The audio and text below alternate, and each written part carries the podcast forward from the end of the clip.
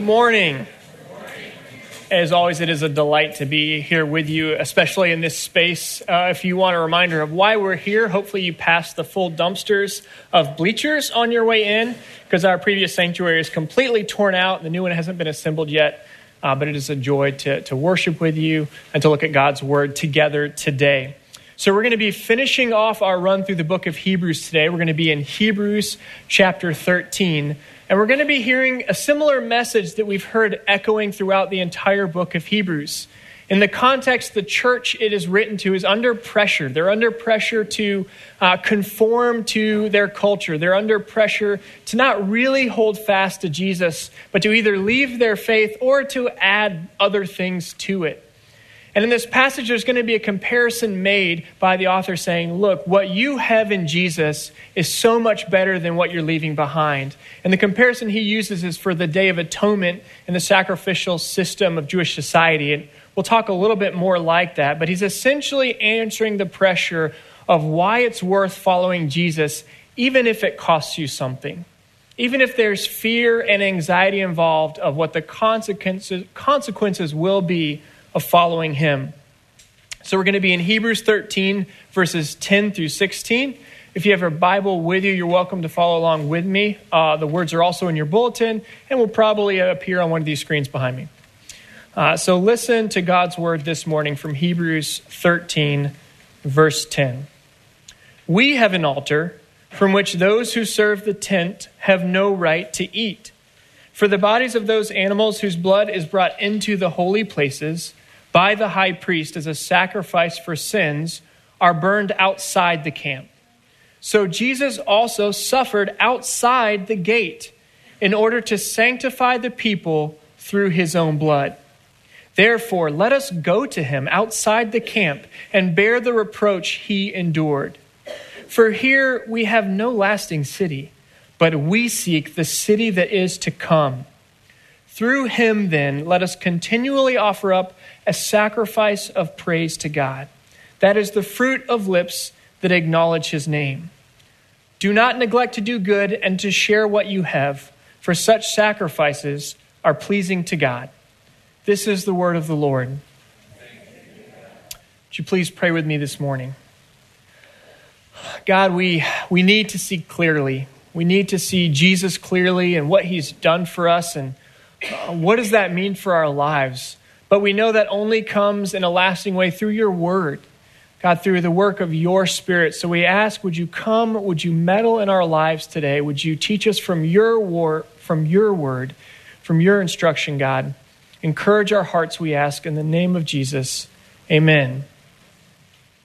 Well, we're not in exactly the same situation as the church to which Hebrews is written. There's not a sacrificial system going on, but we too have anxiety and fear at times of what it will cost us to follow Christ. I don't think that there's any of us that really like the idea of being disliked or rejected, to feel like an outcast, to be labeled uh, because of our faith. So there's tension of what will it cost us to follow Christ. And what the author is pointing out today is that if we have a clear and compelling look at how Christ has loved us, at what he has done for us, those concerns become secondary. And we will see that what we really want to do is to follow him wherever it takes us, no matter what the cost. And that's the simple outline of where we're going to go today. There's one main point Jesus loves you and has done a lot to accomplish that relationship. And then there's an application. Well, if that's true, we have to follow him.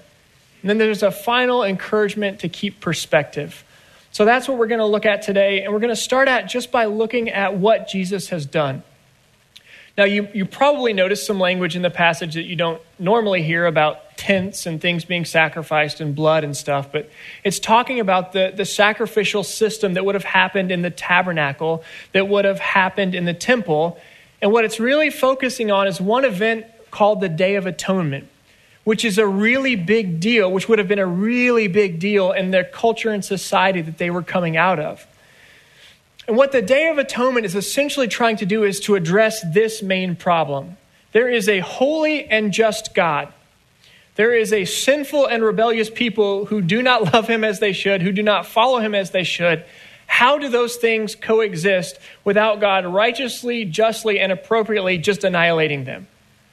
Because God was dwelling among them. He'd made promises to be their God, for them to be his people. How, how does that work? And the Day of Atonement is answering that question by saying there has to be a sacrifice for sin. There has to be a shedding of blood for sin, an atonement being made, a debt being paid. And that is what the Day of Atonement is doing and focusing on. Now, I know most of you probably have already memorized Leviticus chapter 16, which talks about the Day of Atonement. So I'm, I'm sure I'm speaking to the choir here and you completely understand what the Day of Atonement is. But let me give a refresher, maybe just for my sake. In the Day of Atonement, what would happen is the high priest, one, one person, once a year, would first make a sacrifice for himself, for his own sins, and would then take in a sacrifice for the sins of the people into the Holy of Holy places. So when the tabernacle was set up, um, the, the closer you went to the Holy of Holy places, the more exclusive it was. Nobody went into the Holy of Holies except the high priest once a year. Why? Because essentially that's representative of God's presence, God's essential throne room on earth with his people. Now, we know God is everywhere, um, he's not limited by space or time or any of that, but this was representative of where God dwelled with his people. So you wouldn't just barge into God's living room. Uh, so that only the high priest would come in only once a year and only to make a sacrifice.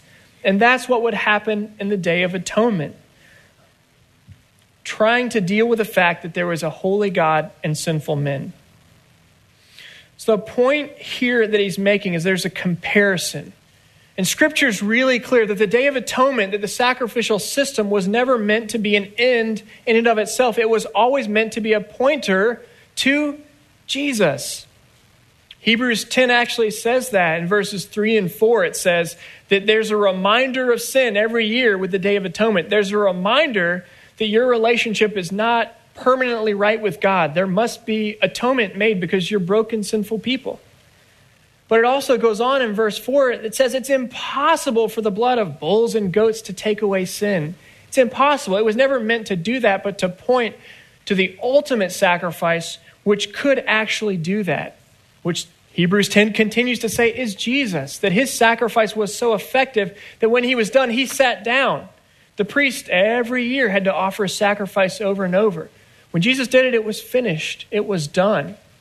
And verse 14 of chapter 10 says that he has, by his single sacrifice, forever perfected those that he is sanctifying, forever perfected those that follow him. So the author is saying, yes, you are going to leave some things behind. Yes, you may be anxious about the Day of Atonement, the sacrificial system, but what you have is so much better. That is the sign you actually have the substance. You have the reality that that was always meant to point towards. So, in the Day of Atonement, one person once a year, fearfully, with the sacrifice of animals, could come into God's presence. But what has Jesus done for us? All people that know Christ all of you who call Jesus your Lord and Savior, at any time can, as Hebrews uh, 10 19 says, with confidence, because of what Jesus has done, come into the presence of a holy God. That's a slightly better scenario to have, right? Than one person fearfully once a year, and you better hope he does it right so that your sins are covered. Instead of, I can come boldly as a dearly loved child into God's presence whenever I want, knowing that I will only receive kindness and good and loving care for Him because Jesus has forever dealt with what separated us. That is a better thing. I promise you. And they were worried about it, but the author's saying, What you have is so much better. Now, often, if you've been in church for more than five minutes, we can kind of get used to hearing, okay, Jesus loves me. He atoned for my sin. Okay, that's good. And we forget that that's actually a really big deal, that we could come into God's presence with confidence. And I'm reminded of a different picture of God's presence of when another person came into his throne room, essentially. In Isaiah 6, the prophet Isaiah has a vision of being in God's kind of heavenly court. And his response is not with confidence. His response is, I should not be here. He is essentially calling down curses on himself. He's, woe is me. I'm a messed up person, and everybody, everybody I know is a messed up person. Because when he comes into God's presence, he sees this is holy and good and right, and this is not. This should not be. These two pieces should not go together. It does not make sense. To go from that, calling down curses on yourself in God's presence, to coming into his presence with confidence, that should not be. That is not what we deserve. That is not what we have earned. That is only the mind blowing grace of Christ that sinful people could be made clean and invited into God's presence and his family. It's like the difference between an allowance and an inheritance. Which would you rather have? Right? An allowance kind of has to continually be renewed, it's usually in a small amount. Uh, most of you probably are not collecting an allowance anymore if you're like under 20. If you're over 20 and still collecting an allowance, we probably need to talk about like leaving the nest. That's a separate sermon. But with an inheritance, you get all of it. You get all of it now, and it's yours. You're not waiting on it, it belongs to you. He's essentially saying that's not an allowance, but what you have, the grace, the atonement you have, is an inheritance. All of the forgiveness of Christ belongs to you. All of the righteousness that he accomplished by perfectly obeying and honoring and loving God now belongs to you. The holiness that he earned is fully yours now, permanently.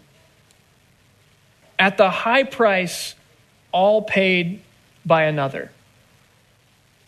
Now, we often don't slow down enough to really see what's happening. But the author is making the point of look, Jesus was crucified outside the city so that you could be made holy. What he's essentially saying is he was rejected so that you would be accepted. That he was defiled, spat upon, so that you could be forever made clean. That he was cast out murdered outside of the city so that you could be given life and that you could be accepted and brought into God's kingdom permanently and forever. The point is, you are in no way missing out. You are in no way having less than someone else. What you have, the love and acceptance of a holy God that you didn't deserve, that you never could have earned, is anything better, is so much better than any cost you might have to pay to follow Christ. But it's an important qualification to make here. That's true if you are in Christ. If He is your Lord and Savior, you have confidence when you enter God's presence. If that's not true of you, if you're trying to be a good person so that God will like you or you don't care, you should not be coming into God's presence with confidence, but fear because there is still something between you. Your sin has not been dealt with. It can be. Christ offers that. He says, Follow me. I have died, I've paid the cost. But if your trust is not in Him, you have reason to be nervous in God's presence. If that's something you're not sure about, come talk to me or one of the leaders. We would love to have that conversation. But the picture of this passage is a costly love giving to undeserving outcasts at a great price. And there's only one appropriate response, and it's follow Jesus. And we see that the passage says that in verse 13, where the author writes, Therefore, because of what Christ did, let us go to him outside the camp and bear the same reproach that he endured. The idea is essentially saying, go to him is another way of saying, follow him. Follow him wherever it takes you, even if it's into difficult, scary, or even costly places. Now, for the original audience, there would have been real consequences. They were essentially leaving their entire society and they would have faced rejection. People would have been like, Oh, you're one of those that follows the dead God? Yeah, have fun with that. We're over here not with the crazy people. There would have been real rejection in their choice to follow Christ Now, the point being made is that you're so loved and provided for that you can suffer the loss of most things because what you already have is so much more than what you ever could lose. Now, for us, it's a little different. I mean, we, we really like the idea of following Jesus, sometimes in theory, but we often hedge our bets.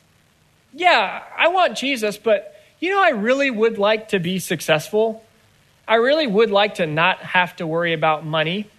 Uh, I, I really would like to have material happiness and comfort. I, I want Jesus, but I really would like people to like me. I want Jesus, but I really want to avoid pain. And often those extra things actually become the things that we're following instead of Christ. Those actually become the things that we're listening to, the things that are, are driving us. So, a, a diagnostic question for us today is what's the loudest voice in your head? Is it the voice of culture that says, hey, come be like us? It's easy over here. Accept all the American ideals everybody else has. Be safe, be secure, be wealthy, be happy. Don't really worry about that other costly stuff or the people that are suffering or injustice.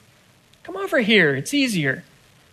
Or is it the voice of fear, of not wanting your faith to cost you things, for it to be uncomfortable? Or maybe even the voice of your family that says, This is what matters. This is how you live a good life. Be a good moral person. Do the right things and don't worry about the rest. Who or what are you following? Well, let me ask it another way.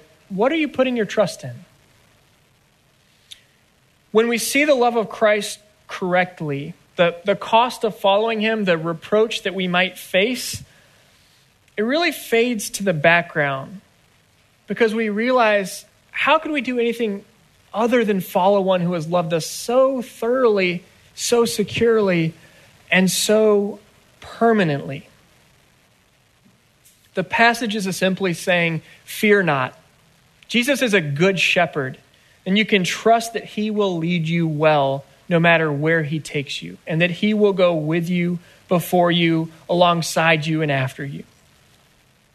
Now, the first step this morning might simply be to ask Jesus, Where do you want me to go? Or even, are there things in my heart that are keeping me from following you?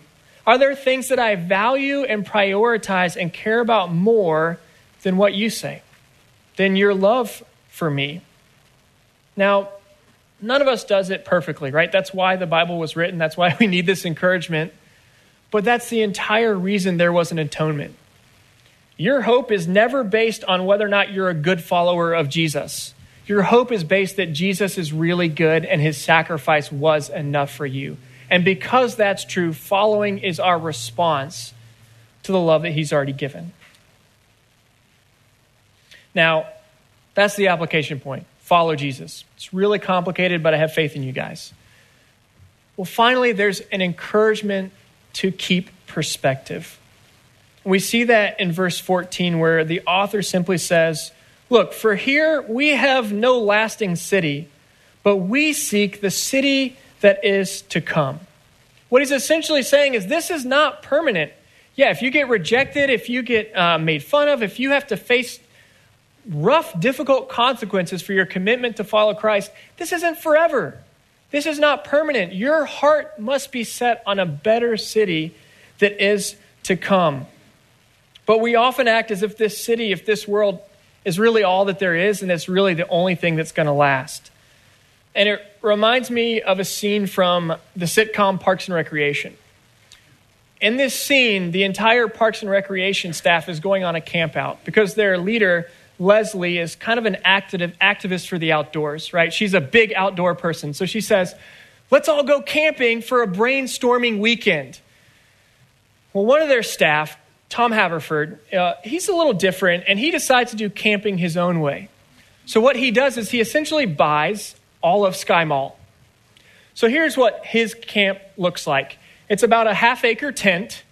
He has one of those full body massage chairs, you know, that you sit in that gives you the back and the leg massage. He has a soft serve ice cream machine with sprinkles, I think maybe there's a jukebox in the corner, flat screen TV with Xbox. I mean, he's really, really roughing it. Well, it turns out that he hooks up all his electronics to the battery of their ride home, and they end up stranding in the woods when he uses up all the juice. But the idea is, Tom doesn't really get that's not camping. That's not camping. He's moving in. He's like, man, I'm going to live in the woods for the next three years. I'm bringing my U Haul of stuff. And it's kind of funny and a little ridiculous, but often we live like that too. Often we forget that pain and trouble here that we may face, it's not the end of the story. It's not permanent. But often we live trying to get the most satisfaction and pleasure out of this life. Like this is all we get, so we better use this one chance. Carpe diem, seize the day because this is your only day. And it really is short sighted and lacks perspective. And we need that perspective, that encouragement that this world is not all that there is. And when we acknowledge that, it presents to us both a challenge and a comfort. Now, it's a challenge because if you are trying to build your own kingdom here for your own pleasure, for your own success, for your own reputation, it's like buying a beach house on an eroding shoreline. It will be fun for a little while, but it's not going to last, and it's really not a good investment. And it shows that we're missing the point, that we don't grasp the love that has been given to us, the promise that more is coming. We're not seeing Jesus clearly, and actually we're settling. And we were made for more than that because what Christ offers us is greater identity, greater uh, belonging, greater sense of worth than anything we could find here in this temporary life. But there's also comfort. If you feel like an outsider, if you feel like a reject or an outcast, if you suffer a lot in this life, lift up your head and realize that better is coming. That this is not all that there is. That Christ is now preparing a, an unshakable kingdom, a new city that you will dwell in perfectly. That there is more coming. And that as you suffer, you don't suffer alone because Christ suffered already outside the camp. You are in good company. You are not alone. And this is not the end of the story. So, friends, here's my encouragement. Here's the encouragement of God's word this morning. Look early, look often, look deeply at Jesus and what he has done for you already. He has atoned for your sins. He has paid your debt. You have confidence to be in the presence of a holy God and call him daddy, call him father, because of the price that Jesus paid. And only because of what he has done. You are no longer an outcast or an outsider, but a dearly loved son or daughter of the King of the universe. You have a better world coming, a better place already secured for him for you. And the only response we can have is follow him wherever it may take you, whatever it may cost you. And with that encouragement, with that love ringing in our ears this morning, would our response be the response that's written out at the end of our passage in Hebrews? That through him, let us continually offer up a sacrifice of praise to God. That is the fruit of lips that acknowledge his name do not neglect to do good and to share what you have, for such sacrifices are pleasing to God. Amen. And please pray with me. God, we, we're so used to hearing that you love us that sometimes we forget it's radical and scandalous. That we really, really don't deserve that. We deserve to be terrified in your presence, scared of the judgment that we earned. But what we receive is love and kindness, not because we figured it out, not because we got better, but only because Jesus paid the price because Jesus was the sacrifice we needed to do what we could not do.